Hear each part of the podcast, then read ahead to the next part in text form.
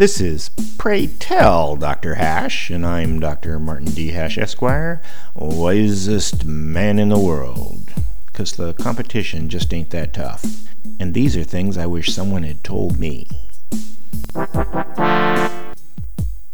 Today's topic protecting the aristocracy. Citizens of a nation really only have three things to give the same three things that, not coincidentally, they expect to get help, laws, and defense. Defense is the one thing that everyone absolutely positively has to have because humans are predators and we don't live in peace naturally. Rich people have the most to lose, of course, and there aren't many of them, so they depend on everyone else to protect them. But that should be our choice not theirs.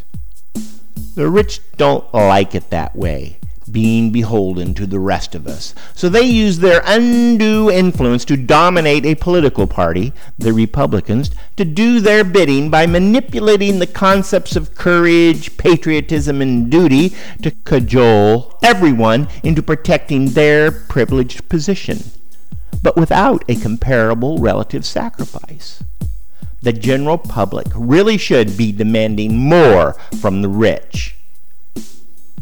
If your children's children are destined to only serve at the behest of the 0.01%, then that is not democracy and freedom. That is tyranny. Why should your lineage defend and support their aristocracy? That's why when conservatives demand that everyone risk their lives to protect the vast wealth of the teeny few, they are taking away one of the only things that the rest of us have to barter with.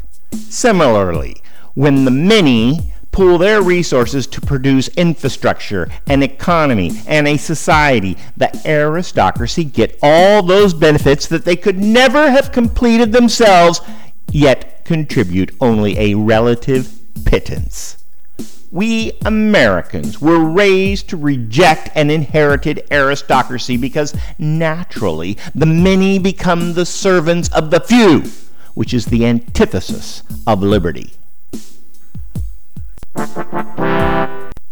For more, see my website at martinhash.com.